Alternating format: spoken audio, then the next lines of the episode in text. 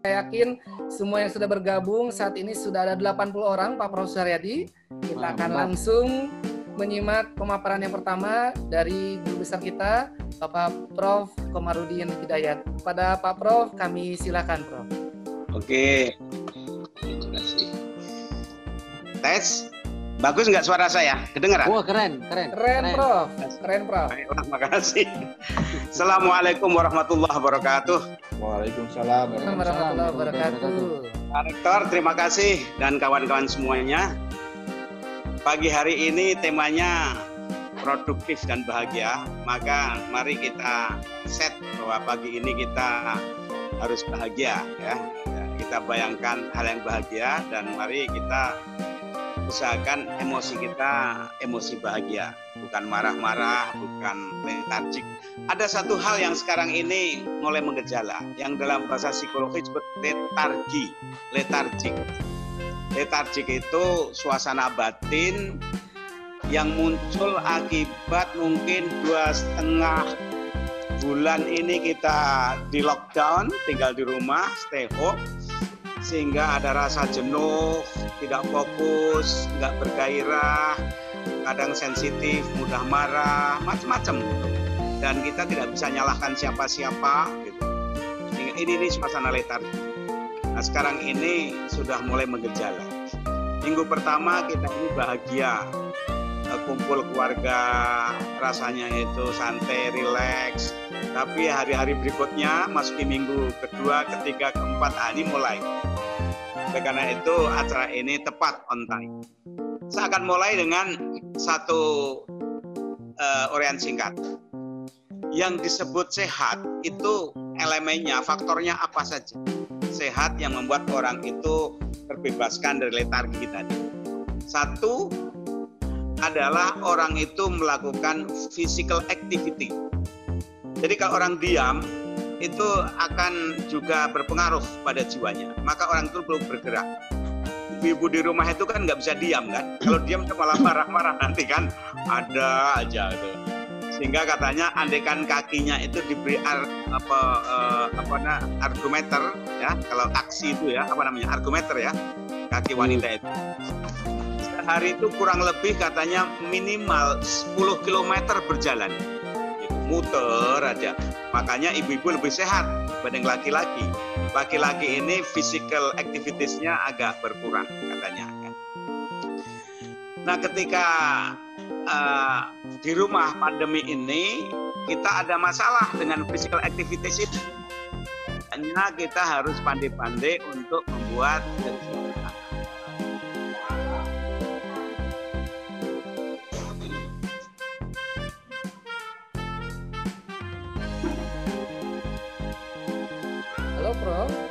Halo Prof. Komaruddin. Maaf Prof, mikrofonnya. Oke. Mohon izin Prof, sebelum dilanjutkan Prof, untuk seluruh partisipan yang saat ini menyimak Prof Komaruddin, boleh di-mute dulu untuk mikrofonnya agar suara yang kita dengarkan dari Prof Komaruddin bisa terdengar dengan baik dan jelas. Sekali lagi, mohon izin Prof sejenak untuk seluruh partisipan. Iya. Oke, sebentar saya cek dulu Prof, agar kita bisa menyimak dengan baik. Oke, terima kasih. Silakan Prof, boleh dilanjutkan Prof. Oke, jadi satu kita ini perlu yang namanya physical activity. Ya. Yang kedua, economical activity. Jadi orang itu perlu bekerja. Bekerja itu rupanya bukan sekedar cari uang, tapi bahwa orang keluar bekerja merasa produktif, itu salah satu elemen sumber kebahagiaan, bekerja. Yang ketiganya apa? Intellectual activity. Jadi orang itu perlu intellectual exercise, entah baca buku, entah diskusi atau seminar seperti ini juga sumber energi kebahagiaan, emosi kebahagiaan. Makanya ketika orang misalnya iseng-iseng isi teka-teki silang, tidak ada hadiahnya, tapi kita bisa menjawab, itu ada rasa lega, release, relief, happy. Karena otak itu harus bekerja. Jadi ada ungkapan makanya brain, otak itu seperti parasit. It's work when it is open. Jadi Kalau dia bekerja, dia akan terbuka. Tapi kalau otak itu tidak digunakan, tidak ada intellectual activities, maka menutup. Dan kalau menutup, ya nanti akan berpengaruh pada yang lain, involusi ke dalam. Jadi physical activity, economical activity, kemudian intellectual activity, ada lagi yang lain yaitu social activity. Orang itu perlu ternyata sebagai makhluk sosial itu ingin bertemu. Oleh karena itu ketika pandemi stay at home ini, itu ada beberapa elemen yang terpotong. Kita tidak bisa nengok teman keluarga yang sehat, yang sakit. Kita tidak bisa jalan-jalan di kafe, kita tidak bisa olahraga, keluar, tidak bisa kumpul-kumpul. Rupanya social activity itu juga satu elemen yang mendatangkan kebahagiaan. Jadi social activity ini penting rupanya, dan sekarang kita agak terganggu. Ada lagi kemudian spiritual activity. Nah, mungkin ini sebagai kompensasi yang perlu kita tingkatkan. Dengan adanya pandemi, maka kemudian spiritual activities ini orang meningkat, lebih dekat pada Tuhan, kemudian lebih khusyuk doanya. Tapi juga intellectual activities, kita baca buku, kita menulis, dan adanya teknologi daring ini sangat membantu rasa terasing sendiri tadi terjembatani. Misalnya social activities, kita bisa kumpul lewat daring seperti ini. Ini juga merupakan penyaluran rasa letargi tadi tersalur. Intellectual activities, di samping baca buku, sekarang ini banyak sekali undangan-undangan webinar seperti ini. Kadang-kadang saya juga bingung mau pilih yang mana, baik undangan sebagai pembicara maupun juga semata untuk mendengarkan, baik di dalam maupun luar negeri. Jadi sekarang ini adanya virtual community, sarana ini sangat membantu. Tentu kita bisa maklumi keluarga-keluarga yang di bawah yang tidak punya fasilitas seperti ini, kita bisa bayangkan kerjaan tidak ada, income tidak masuk, tidak bisa keluar. Tapi bagi keluarga yang mampu dengan adanya internet seperti ini sangat membantu. Kita tidak merasa kesepian, kita bisa chatting, bisa diskusi, bisa webinar. Ini membantu sekali baik social activities, intellectual activities maupun juga social activities ini terbantu. Nah, kalau tambah lagi, ada lagi dalam psikologi ada sexual activities, itu nggak usah saya bahas lah gitu. Sehingga ada anekdot setelah 2 bulan stay at home, suami istri datang ke dokter dites, suaminya itu negatif bebas corona, tapi istrinya yang positif rupanya dia tambah gitu anaknya gitu. Nah, jadi saya ulangi lagi ya, jadi physical, intellectual, sosial, intellectual. Ada lagi aesthetical activities, seni. Ada yang kemudian sekarang ini salah satu hiburannya dengarkan lagu atau main lagu. Jadi elemen-elemen itu yang aesthetical, economical, physical, social, dan semuanya itu elemen-elemen yang membuat kita itu bahagia. Nah, sekarang agar produktif bagaimana? Produktivitasnya salah satunya intelektual tentu bisa lebih produktif. Kita bisa lebih tenang baca buku, seminar, mengikuti kuliah-kuliah di YouTube dalam dan luar negeri. Kemudian spiritual activities kita juga lebih meningkat. Mungkin ekonomi, economical activities mungkin yang berkurang.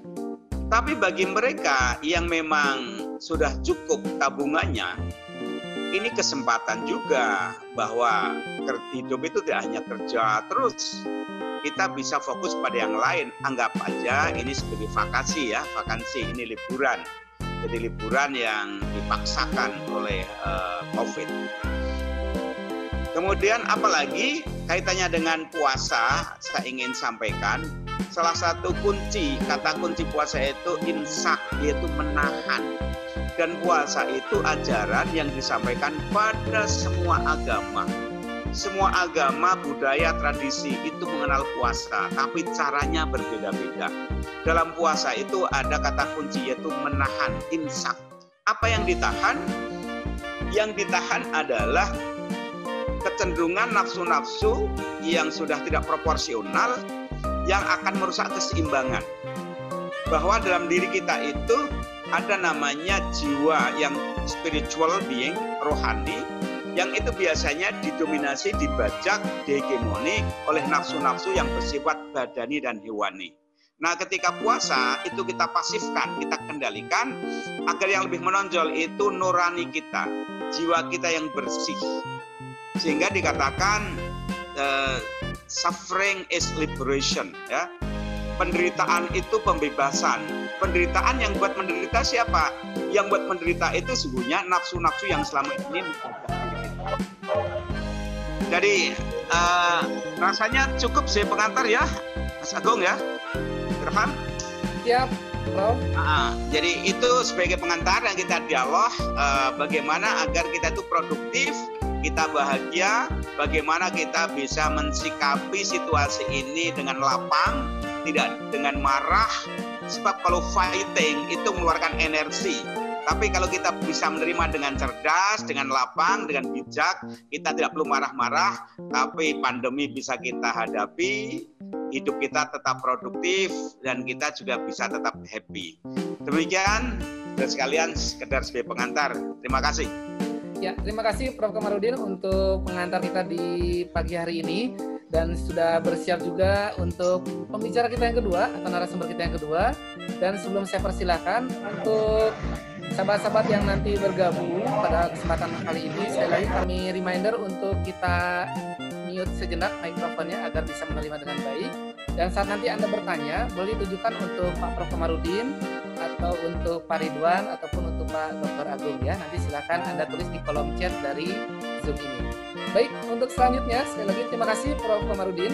Selanjutnya kita akan langsung menyimak pemaparan dari narasumber kita yang kedua, yakni Pak Ridwan Mukti. Kami silakan Pak Ridwan Mukti. Ya, terima kasih Mas Irham. Assalamualaikum warahmatullahi wabarakatuh. Waalaikumsalam warahmatullahi wabarakatuh. Prof. Suryadi yang saya hormati, Prof. Komar dan Mas Agung dan juga Bapak Ibu sahabat dari seluruh Indonesia. Mudah-mudahan sehat semua ya. Alhamdulillah pagi ini kita bisa bertemu dalam suasana yang luar biasa. Dan kita bisa belajar dari Prof. Komar tadi. Terima kasih Prof. Dan saya ingin memulai dengan sebuah kisah. Jadi ada adik kakak yang sudah stay at home dan mereka merasa bosan. Katakanlah namanya adik kakak ini Paijo dan Bejo lah. Mereka bosan di rumah sudah 2 bulan. Akhirnya mereka nongkrong di samping rumah, ada kolam ikannya. Mereka ngobrol, si Paijo bilang, aduh bosan nih sudah 2 bulan. Di rumah terus, kerjaan kita gitu-gitu aja. Bangun tidur, kemudian nonton TV, kemudian main games, kemudian gitu lagi, tiap hari seperti itu. Paijo juga bilang, sama, saya juga bosan. Nah ternyata di kolam ikan itu ada ikan yang mendengar. Ternyata manusia bosan juga ya. Sama kayak kita, kerjaannya tiap hari. Berenang terus. Pagi bangun, berenang, putar-putar cari makan, berenang lagi dan seterusnya. Tapi kemudian Bejo bilang sama Paijo, tenang Bejo, saya dengar ada orang bijak berkata, bahwa kalau kita mau bahagia, kita harus minum air. Nanti kalau pas buka, pasti kita bahagia. Ikan denger. Si ikan bilang, ternyata kalau mau bahagia itu harus minum air. Dia cerita sama ikan-ikan, ikan, aku dapat kabar gembira. Ternyata, kata manusia, mereka bosan dengan kehidupannya. Dan kalau mau bahagia, kita harus minum air. Ikan itu berkata, ayo kita cari di mana air itu. Padahal ikan tinggalnya di mana? Di air. Tapi dia mencari air. Apa artinya? Betapa banyak dari kita yang mencari bahagia di luar. Padahal bahagia itu ada dalam hati kita. Bahagia ada dalam diri kita. Kita yang menentukan kebahagiaan kita sendiri. Bukan orang lain, bukan dunia luar. Salah satu yang membuat kita bahagia adalah kita juga bisa mengenali siapa diri kita. Kita mengenali potensi yang sudah Tuhan berikan kepada kita. Nah, saya sempat nulis buku, judulnya Fast Personality for Success. di mana kita bisa mengenal siapa diri kita, mengenal potensi yang sudah Tuhan berikan kepada kita. Jadi saya membagi 4 personality, ya. Fast ini adalah singkatan dari Patona, Amanah, Sidik, Tablik. Ya, Pak Ridwan, mohon maaf, boleh diangkat sedikit bukunya, kurang kelihatan. Terima kasih Pak Ridwan. Jadi kita bisa tahu potensi diri kita, kekuatan diri kita, personality diri kita. Sekilas, karena waktu terbatas saya mau jelasin nih. Coba kita lihat, cek ciri-ciri kita yang mana. Berarti kita personality-nya yang apa?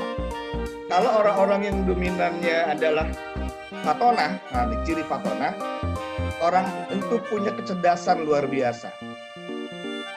Dia sukanya berhitung, analisanya kuat, hobi baca. Nah itu tadi intelektual yang Om Komar bilang, Prof Komar bilang tentang intelektualitasnya tinggi. Contohnya Pak Habibie, nah itu punya dominan Patona yang luar biasa. Prof Komar saya yakin dominan Patonanya juga kuat sekali. Prof Suryadi, ini orang-orang yang pinternya luar biasa, analisanya kuat, logikanya jalan. Nah, apakah kita termasuk yang Patona? Maka activity membuat dia bahagia dan produktif adalah misalnya baca buku. Nah, kemudian yang dominan Amanah, itu dia punya kekuatan, punya prinsip yang kuat. Kalau dia punya kemauan, tidak ada yang bisa menghalangi. Kemudian tipe leadership, influence-nya kuat, makanya banyak tuh pengusaha-pengusaha ini dominannya Amanah. Karena kalau sudah punya kemauan, dia akan terus bergerak. Dia akan terus mewujudkan impiannya. Nah, biasanya mereka nih yang dominan Amanah saat seperti ini tuh berpikir bagaimana bisa jadi pengusaha. Makanya banyak tiba-tiba jadi pengusaha dadakan. Jualan kurma, jualan jadi produktif, jualan baju dan sebagainya. Yang sidik, ini orang-orang yang penuh dengan kelembutan, penuh dengan cinta dengan kedamaian, penuh dengan kasih sayang. Nah ini aktivitasnya di saat ini yang membuat dia bahagia, dia berbagi. Berbagi takjil, berbagi kepedulian, bagi-bagi sembako, itu membuat dia bahagia. Nah kalau yang Tablik adalah tipe orang yang punya kemampuan komunikasi yang luar biasa. Semangat berbagi ilmunya luar biasa. Kemudian kemampuan negosiasinya luar biasa. Sehingga bahagianya buat dia adalah kalau terus berbagi ilmu seperti yang hari ini dilakukan. Jadi kita harus mengenali kita tipe yang mana. Apakah kita dominan Patona, dominan Amanah, dominan Sidik, dominan Tablik. Maka kalau sudah kita mengenali potensi diri kita, kita tahu mana yang membuat kita produktif, mana yang membuat kita bahagia. Contoh kalau yang Tablik, maka dia akan menjadi orang yang bahagia ketika dia berbagi ilmu, menyampaikan kebaikan. Kalau yang Patona, bahagia ketika dia bisa baca buku, ketika dia bisa berbagi intelektualitasnya dan sebagainya. Jadi Bapak Ibu sahabat, pengantarnya adalah kita harus mampu mengenali potensi diri kita, kita harus punya visi ke depan, jauh ke depan, dan kita punya keyakinan yang kuat bahwa virus corona ini akan segera berakhir. Mungkin itu dulu Mas Irham pengantarnya. Terima kasih. Assalamualaikum warahmatullahi wabarakatuh. Ya, waalaikumsalam warahmatullahi wabarakatuh. Terima kasih Pak Ridwan Mukti yang tadi sudah menyampaikan untuk sesi yang kedua tentang Fast Personality ya. Semoga bisa menambah wawasan kita ya tentunya dari sisi personality tentunya. Ya, baik untuk Anda yang baru bergabung, selamat bergabung di webinar kita pada hari ini masih dengan tema Stay at Home, Tetap Produktif dan Juga Bahagia. Baik, kita akan langsung untuk yang narasumber yang ketiga ya untuk rekan-rekan semuanya. Yakni dari Direktur Penelitian dan juga Pengabdian Masyarakat di Universitas Dian Nusantara.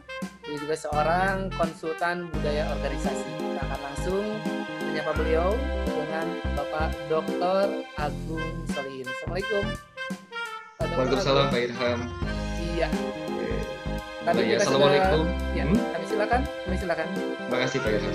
Assalamualaikum warahmatullahi wabarakatuh. Waalaikumsalam warahmatullahi wabarakatuh. Selamat pagi, salam sejahtera untuk kita semuanya. Rektor Undira yang saya hormati, Profesor Dr. Suryadi, dan seluruh pimpinan Undira yang sekarang ini ikut juga Pak Irham. Ya. Dia narasumber utama kita tadi, guru kita Prof. Komaruddin Hidayat sudah memberikan pengantar, kemudian juga ada Pak Ridwan Mukti dan seluruh sahabat seluruh Indonesia yang saya hormati.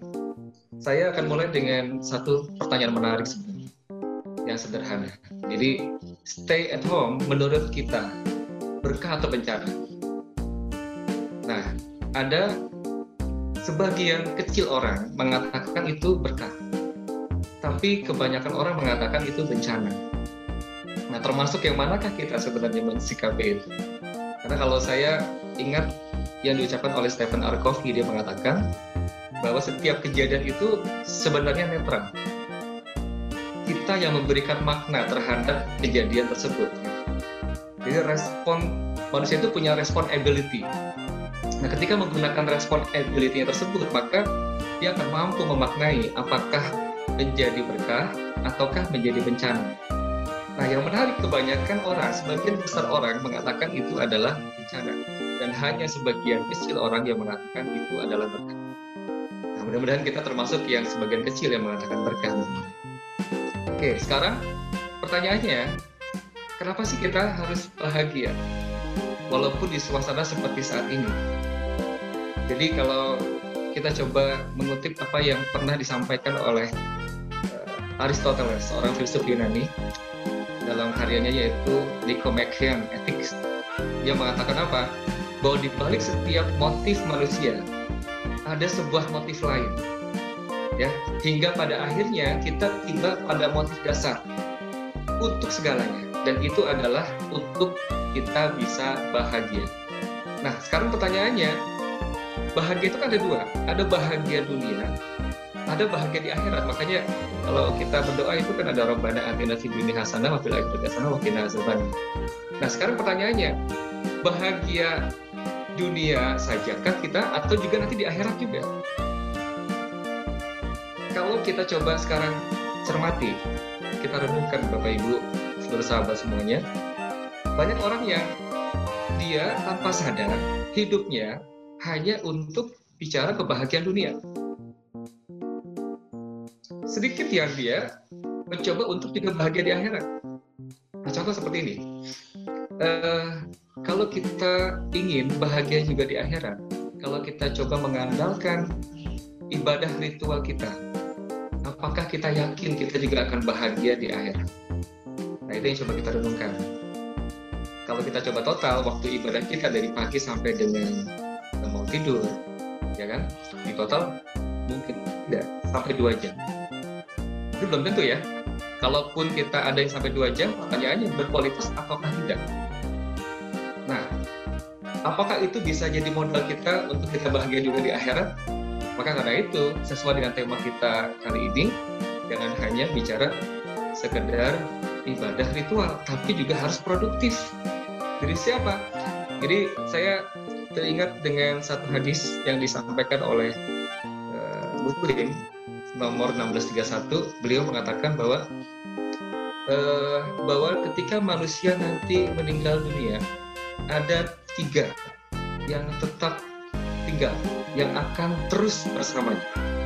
Yang pertama adalah sedekah jariyah, yang kedua adalah ilmu yang bermanfaat, yang ketiga anak soleh yang mendoakan. Nah, sekarang sama-sama kita coba lihat. Saya teringat dengan satu kalimat yang pernah saya sampaikan waktu itu saya di satu seminar. Saya katakan begini, orang yang hebat itu bukan pada saat dia hidup, pada saat nanti dia meninggal dunia, apa yang dia tinggalkan. Jadi banyak orang yang sekedar hidup, kemudian ketika meninggal dunia, ya berlalu tanpa bekas gitu. Tapi ada juga orang yang ketika meninggal dunia, orang mengatakan itu orang yang luar biasa itu orang yang hebat itu orang yang sangat baik itu. Nah, pertanyaannya sekarang, kita termasuk yang manakah nanti? Nah, bagaimana caranya supaya kita bisa bahagia di akhirat tadi? Ada tiga tadi. Legacy kita, tiga. Yang pertama adalah ilmu yang bermanfaat. Pertanyaannya gini sekarang, ilmu yang bermanfaat itu yang seperti apa sih? Apakah orang-orang yang menuliskan buku kemudian secara automatically dia mendengar ilmu yang bermanfaat? Ternyata bukan hanya itu. Ilmu yang bermanfaat adalah ketika seseorang punya pengetahuan, baik secara akademis ataupun non-akademis, yang dia gunakan untuk kebaikan orang lain, itulah ilmu yang bermanfaat. Contohnya gini ya, ketika kita mengetahui jalan dari sini ke satu tempat, kemudian ada orang yang bertanya, ya, bagaimana cara efektif untuk sampai ke tempat tersebut, kita menyampaikan dengan clear, dengan jelas, berarti itulah ilmu yang bermanfaat. Nah, apa contoh ilmu yang tidak bermanfaat? Kita bisa masak, tapi kita tidak pernah masak, berarti ilmu kita tidak bermanfaat. Kemudian, bukan hanya sekedar kita gunakan untuk kebaikan orang lain, tapi yang kedua, harus totalitas ketika menggunakannya. Ya, ini cara untuk kita supaya bahagia bukan cuma dunia tapi juga akhirat. Kenapa totalitas? Karena seperti ini, Bapak Ibu semuanya. Ketika kita tidak totalitas menggunakan ilmu tersebut, apa terjadi? Maka tidak akan maksimal bermanfaat untuk seseorang. Contoh, kita bisa masak yang enak, tapi kita masaknya sekedarnya, berarti ilmu kita tidak terlalu bermanfaat. Sekarang permasalahannya adalah kita totalitas, tapi ternyata yang kita dapatkan tidak banyak. Ada nggak seperti itu? Kita totalitas, tapi ternyata hasilnya tidak sesuai dengan upaya kita, dengan effort kita. Ibaratnya kita mengerjakan 10, dapatnya hanya 1. Atau dapatnya hanya 3. Nah, kalau ibaratnya gini, Bapak-Ibu semuanya, kita mengerjakan 10, dapatnya cuma 3. Apakah yang 7 hilang? Atau sebenarnya masih ada? Masih ada, disimpan oleh Tuhan. Ketika nanti kita membutuhkan, Tuhan akan kasih. Nah, pertanyaan besarnya, yakinkah kita tentang hal tersebut? Kalau yakin, maka harusnya tidak ada lagi orang yang gelisah, yang kecewa ketika ia mendapatkan hanya sedikit. Jadi, ilmu yang bermanfaat pertama digunakan untuk kebaikan orang lain, yang kedua harus totalitas. Yang kedua adalah bicara tentang anak yang solehah atau anak yang soleh, atau kita bisa menyebutnya adalah anak yang baik. Nah, ada pertanyaan gini Bapak Ibu semuanya, kalau saya nggak punya anak gimana Pak? Nah, anak itu ada dua, ada anak secara biologis, ada anak yang disebut dengan murid atau kader. Karena kita sering mendengar Bapak Ibu ya, ada seorang guru, ada seorang dosen yang dia tidak punya anak secara biologis, tapi dia punya murid. Nah, ketika ia meninggal dunia, ternyata dia masih didoakan oleh murid-muridnya. Berarti dia berhasil meninggalkan anak yang soleh, anak yang baik. Nah, sekarang pertanyaannya, bagaimana cara kita bisa meninggalkan anak yang baik?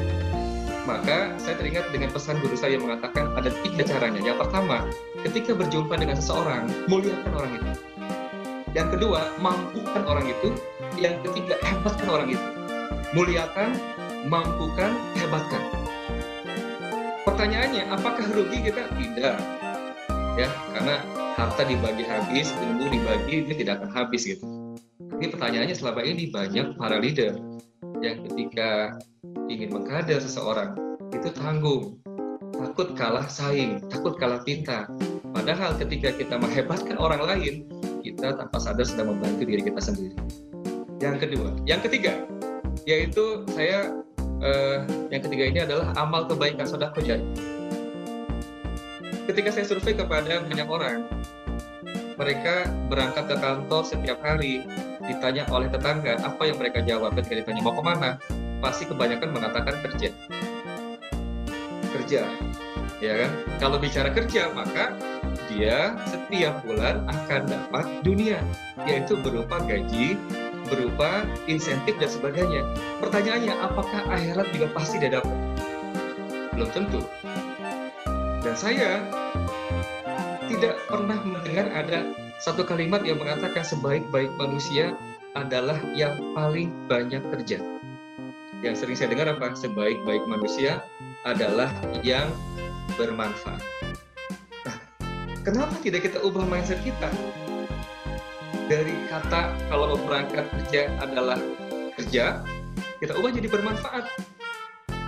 Walaupun mungkin ini canggung buat sebagian orang. Kenapa? Karena terbiasa ketika berangkat ke kantor kita mengatakannya kerja, ketika pamit ke anak, nah bapak atau mama berangkat kerja dulu ya.